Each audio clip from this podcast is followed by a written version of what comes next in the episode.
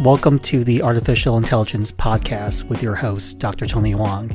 I talk anything and everything that has to do with AI, ML, and data science. The company Zoom, which uh, developed the, uh, the the video chat and video um, conference app, has stirred um, quite a bit of controversy this past week following reports that it's developing an AI system for detecting emotions. The system, first reported by Protocol, claimed to scan users' faces and their speech to determine their emotions.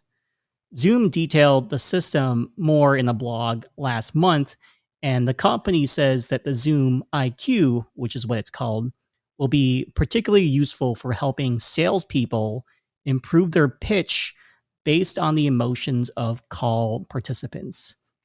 Now, naturally, the system is seen as rather dystopian and has received its fair share of criticisms.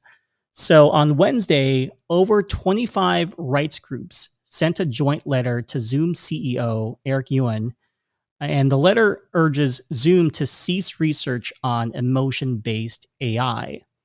The letter's um, signatures include the American Civil Liberties Union, the Muslim Justice League, and Access Now.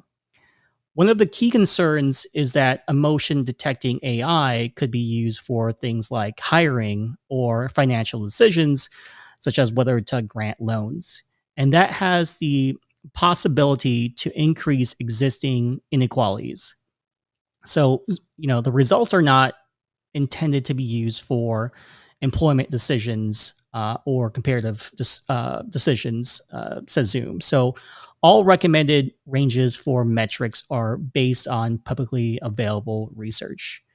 This new product, uh, Zoom IQ, tracks metrics including the, the talk listen ratio, talking speed, filler words, monologue, patience, engaging questions, next steps, setups, and sentiment analysis.